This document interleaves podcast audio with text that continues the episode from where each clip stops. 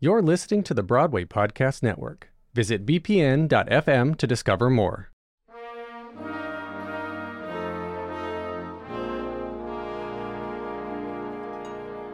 You're listening to The Ensemblist, the only podcast that shows you Broadway from the inside out. Welcome, I'm Mo Brady. Welcome back to a re-release of our second full season, which first aired in two thousand sixteen. Back then, the Ensemblist's co-creator Nika Graf-Lanzaroni and I took a journey through the history of the ensemble. We explored how the Ensemblist experience has changed and been changed by some of theater's most influential shows, writers, and subject matter. The first of those musicals, Of Thee I Sing, was a musical revolution of its own time, which was nineteen thirty-six specifically. In the era of Ziegfeld Follies and George White's Scandals, Of Thee I Sing created a scandal of its own. It used a musical to tell a weighty political story. Not only that, but songs that made more sense in context than out was a revelation all its own. What we say is Oklahoma's legacy of incorporating music into story was in part ushered in by Of Thee I Sing. eighteen years afterwards, South Pacific changed how ensembles were used even further by individualizing each character, even those in the ensemble.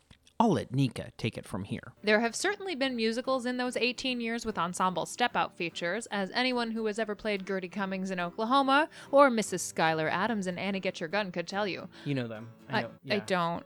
I, you know, you know my rule, Mo. Oh. I only know shows I can be in. However, most of the chorus tracks were still relegated to the title of ensemble singer or ensemble dancer, and rarely ever both. And that's just one of the reasons why South Pacific was so revolutionary. Based on James A. Michener's book, Tales of the South Pacific, which coincidentally won the nineteen forty-seven Pulitzer Prize for fiction, the New York Daily Mirror wrote... Are you going to do the voice? Yeah. Okay, go. What'd the New York Daily Mirror say? It boasts no ballets and no hot hoofing. It has no chorus in the conventional sense. Everyone in it plays a part. It is likely to establish a new trend in musicals. I don't know how you didn't book Nosies. I have no idea. My husband cast it. While Of Thee I Sing played an impressive four hundred forty-one performances, this second Pulitzer-winning musical ran a total of one thousand nine hundred twenty-five performances, the second longest-running musical at the time. And in the process, it finally gave voices and characters to the actors populating the show's time and place. But how, exactly? Well, that's what we're about to find out. Wait, no, it's not over. Oh, yeah.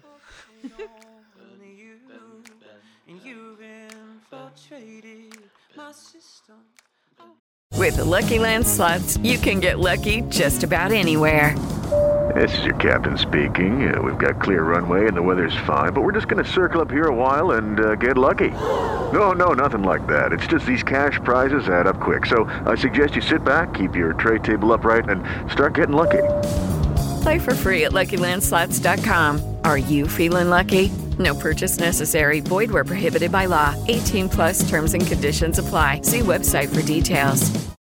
Judy was boring. Hello. Then Judy discovered Chumba Casino dot com. It's my little escape. Now Judy's the life of the party. Oh, baby, mama's bringing home the bacon. Whoa, take it easy, Judy. The Chumba life is for everybody. So go to Chumba Casino dot com and play over one hundred casino-style games. Join today and play for free for your chance to redeem some serious prizes. Chumba Casino dot com. No purchase necessary. Void where prohibited by law. eighteen plus terms and conditions apply. See website for details. Back again for our mini history lesson is Broadway historian Jennifer Ashley Tepper. As she tells us, South Pacific was a cultural phenomenon right from the start, and for multiple reasons. South Pacific is about an American nurse during World War Two who goes to serve in the South Pacific, and she meets an older man, and the show teaches really about her journey in learning about another culture, and the man has children that are of mixed race, and it shows how she reacts to that and how that reflects on the audience's own belief system.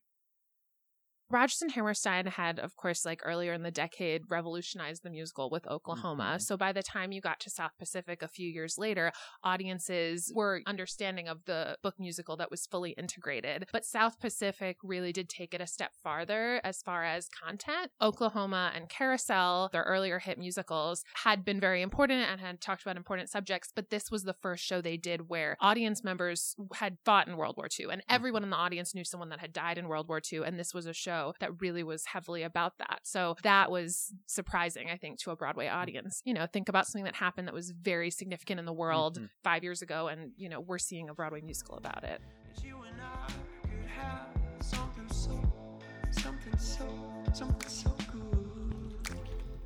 So the impact of South Pacific as a piece of theater was obvious right from the start. But what about the show's impact on the ensemble experience? Well, for that, we spoke to three actors who have all performed ensemble tracks in that show. My name is Kevin Ligon, and I live in Washington Heights. When I was very young at Casa Manana Summerstock, I was in the ensemble. Oh, and when I was in high school, I played Lieutenant Cable. And then, of course, I became a full adult, and I was no longer Lieutenant Cable. I was the character person. So I played at the fiftieth anniversary of South Pacific at the Dallas Theater Center. I played Luther Billis. I don't think it was a typical chorus kind of show. And maybe one of the first steps in the ensemble member sort of being considered a fellow actor, instead of it just being like, we've got all these singers that can't really act over here. They're going to stand to the side while we have these dancers from all this ballet training, and they're going to dance, and then we're going to come down and do the scene. You know, I think a lot of shows were very separated that way. And now, of course, everybody has to do everything. And I think that maybe something like South Pacific was one of the first steps in getting in that direction. Hi, I am Marianne Hugh, and I live in Bronxville, New York. In two thousand eight, I was in the revival of South Pacific at Lincoln Center, and my main job in the ensemble was to be Bloody Mary's assistant, and I was Bloody Mary's understudy as well. I think what was unique about South Pacific was that it was sort of done as a history play. So I feel like Bart approached it from that angle and hired people who could be in one cohesive world and all share the same vocabulary in that world and in that time period. So I don't think it was like a traditional like singing, dancing ensemble. It was really a play with music. I'm Eric Anderson. I live in Inwood. I joined South Pacific in two thousand nine. I think it was breaking new ground. On top of that, it's got some of the most beautiful songs ever written for musical theater. So to be able to have that, to be able to have a wonderful, smart book, it was ahead of its time.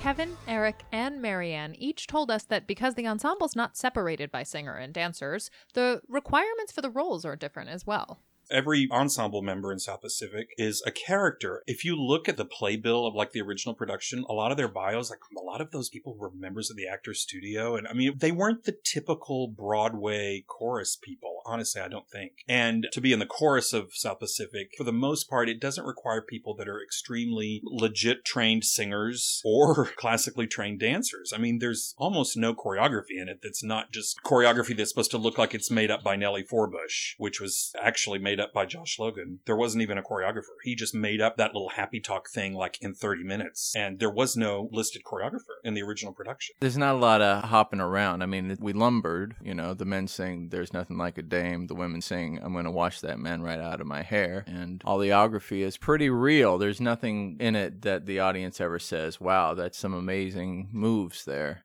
There didn't seem to be a need in this interpretation of this piece for a singing and a dancing ensemble. Because like I said, it was a play with music. They're my own words, but I feel like I've heard Bart say that before too, as well. Because I think he tends to approach things as plays. When you can't say anymore, you just break out into a song.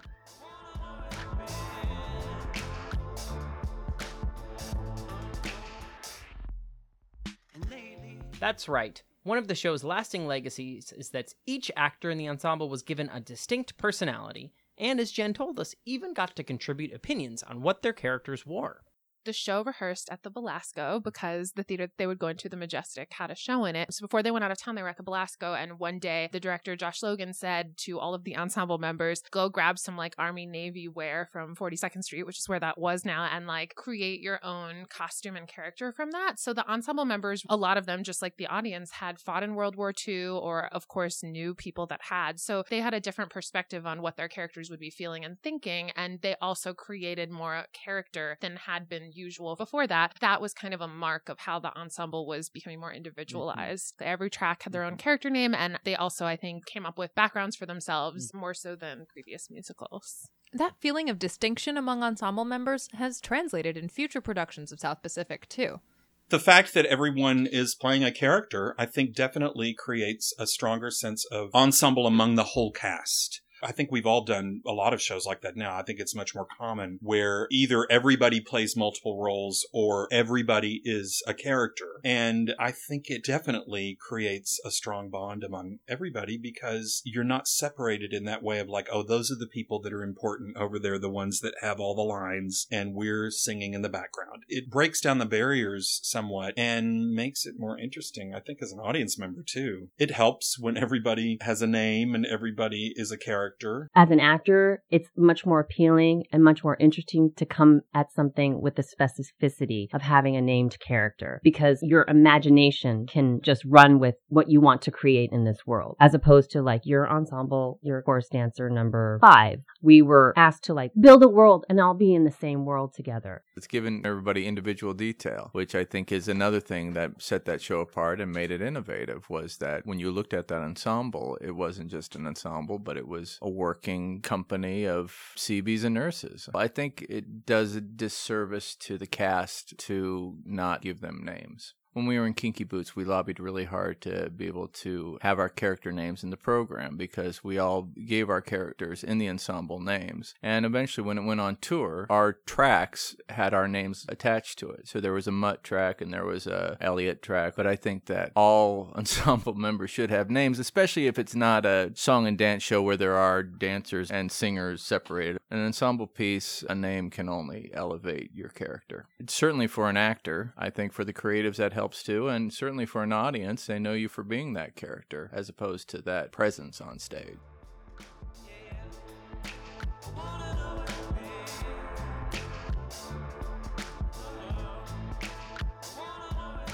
When you perform in the ensemble of South Pacific, one of the first things you notice is that ensemble roles are not only named, but titled.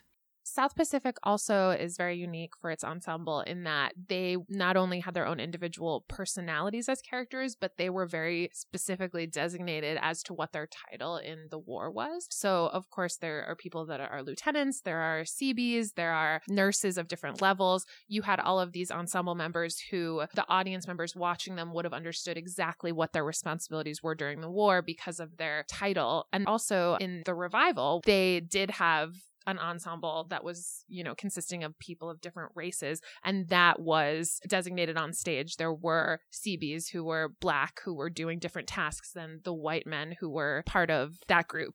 When history, and specifically military history, is such an integral part of the script, it's essential for actors to learn about the time period, as Marianne and Eric explained. We did a lot of table work. It was like historical boot camp. The great thing about having all this history to draw from, there's endless amounts of things written about that time period. They did bring in speakers. A lot of the speakers were former Seabees, so it was interesting to speak to these older vets because some of them came speaking from that time period, so that the language that they would use about Asian people was like not acceptable today, but that's just a generational thing. It's a wealth of information. It informs me into the racism or like just what was acceptable at that time. The nice thing about doing a show that takes place in a real historical time is you can do the research. You can see what kind of facial hair they had back then. I love doing research. I did do some reading on what it was like to be in the South Pacific during the war, and there were some great picture books of all the sailors hanging with their shirts off and, you know, getting tats and growing crazy beards and just trying to make the most of their time out there. And you've infiltrated my system. How could you? The first, and so far only, Broadway revival of the show was produced by Lincoln Center in two thousand eight, where it ran for nine hundred ninety-six performances.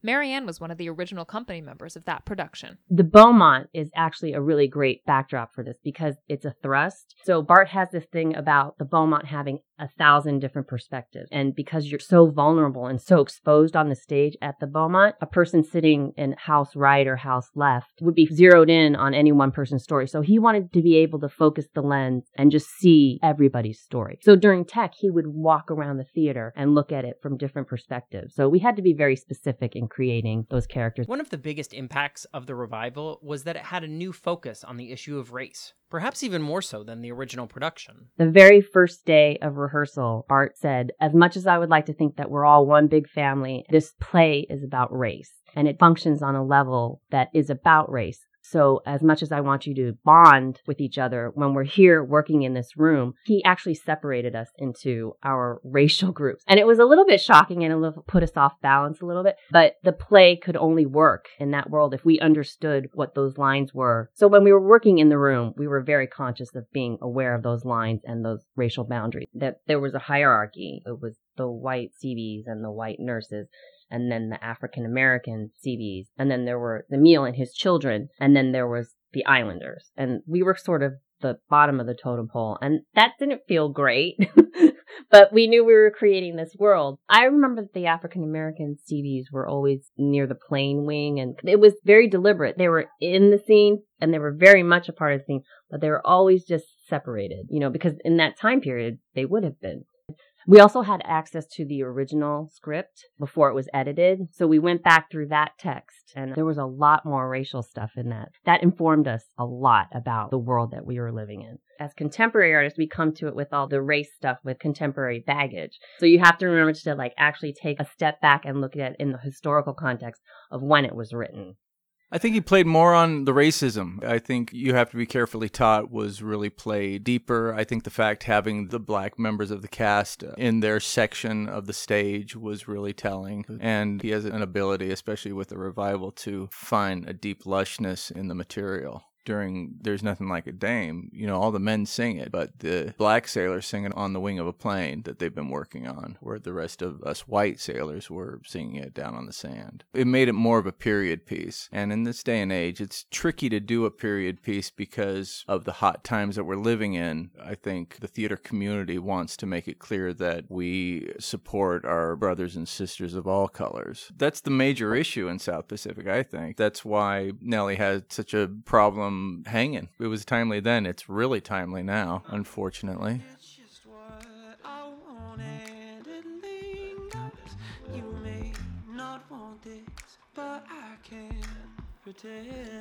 While the script's exploration of racism was particularly lauded during the two thousand eight revival, Jen and Marianne think that these themes are part of why it won the Pulitzer Prize for Drama fifty-eight years earlier. It really was educational as far as racial bias, as far as issues having to do with war, as far as, you know, personal relationships and how they interact with politics and with race. The show was not as well received when the first national tour went to the South for those reasons. I think the show, when it came out, was ahead of its time. It was speaking to race and that racism is a learned behavior. There's also something that I, in my contemporary baggage, would come to as calling ignorant racism as opposed to blatant racism. Like the racism that South Pacific speaks to is like a blatant learned behavior. But like I think in today's, sometimes people go around and they don't even know that they're being racist. That's why I think South Pacific was so unique in drawing back the curtain and putting light on something that was blatant and was able to do that through the musical. In terms of responsibility, I don't think I felt the weight of the whole Pulitzer thing. I did feel a responsibility because I knew that this was an important piece historically and, and that it was saying a lot. I did feel a responsibility. No matter how small my part it was at any given time, I did feel a responsibility to tell it truthfully.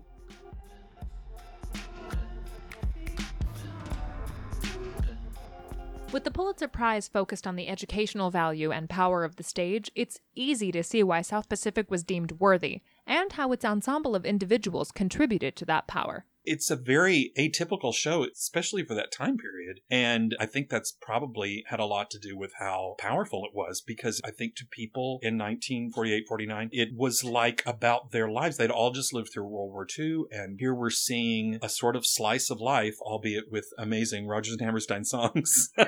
But, you know, we look back on it now and sort of see the formula aspect of the writing of the material. But I think in general, when people saw the show back then, it was like to people when they saw Rent or A Chorus Line. It was like seeing something that was of the moment. And I think that's something that we can never fully appreciate now when we see it. It seems much more nostalgic now when we see it. And it's great in that way. But I think at the time, I mean, I've read accounts of people going to see it and, and just saying how it changed their life because they were seeing what they'd just lived through with World War Two on the stage.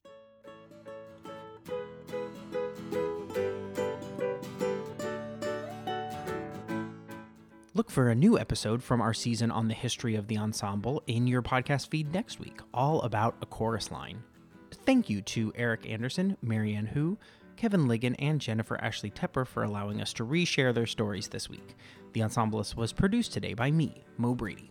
There are two great ways you can be helping The Ensemblist right now. One is by leaving us a rating and review on Apple Podcasts, and the second is by becoming a Patreon member. You can do that at patreon.com slash The Ensemblist. Please subscribe to The Ensemblist on Apple Podcasts or follow us on Spotify, or you can listen to all of our episodes at b p n dot f m. And be sure to follow us on Instagram because things are changing all the time. Thanks for listening, guys. Until next time.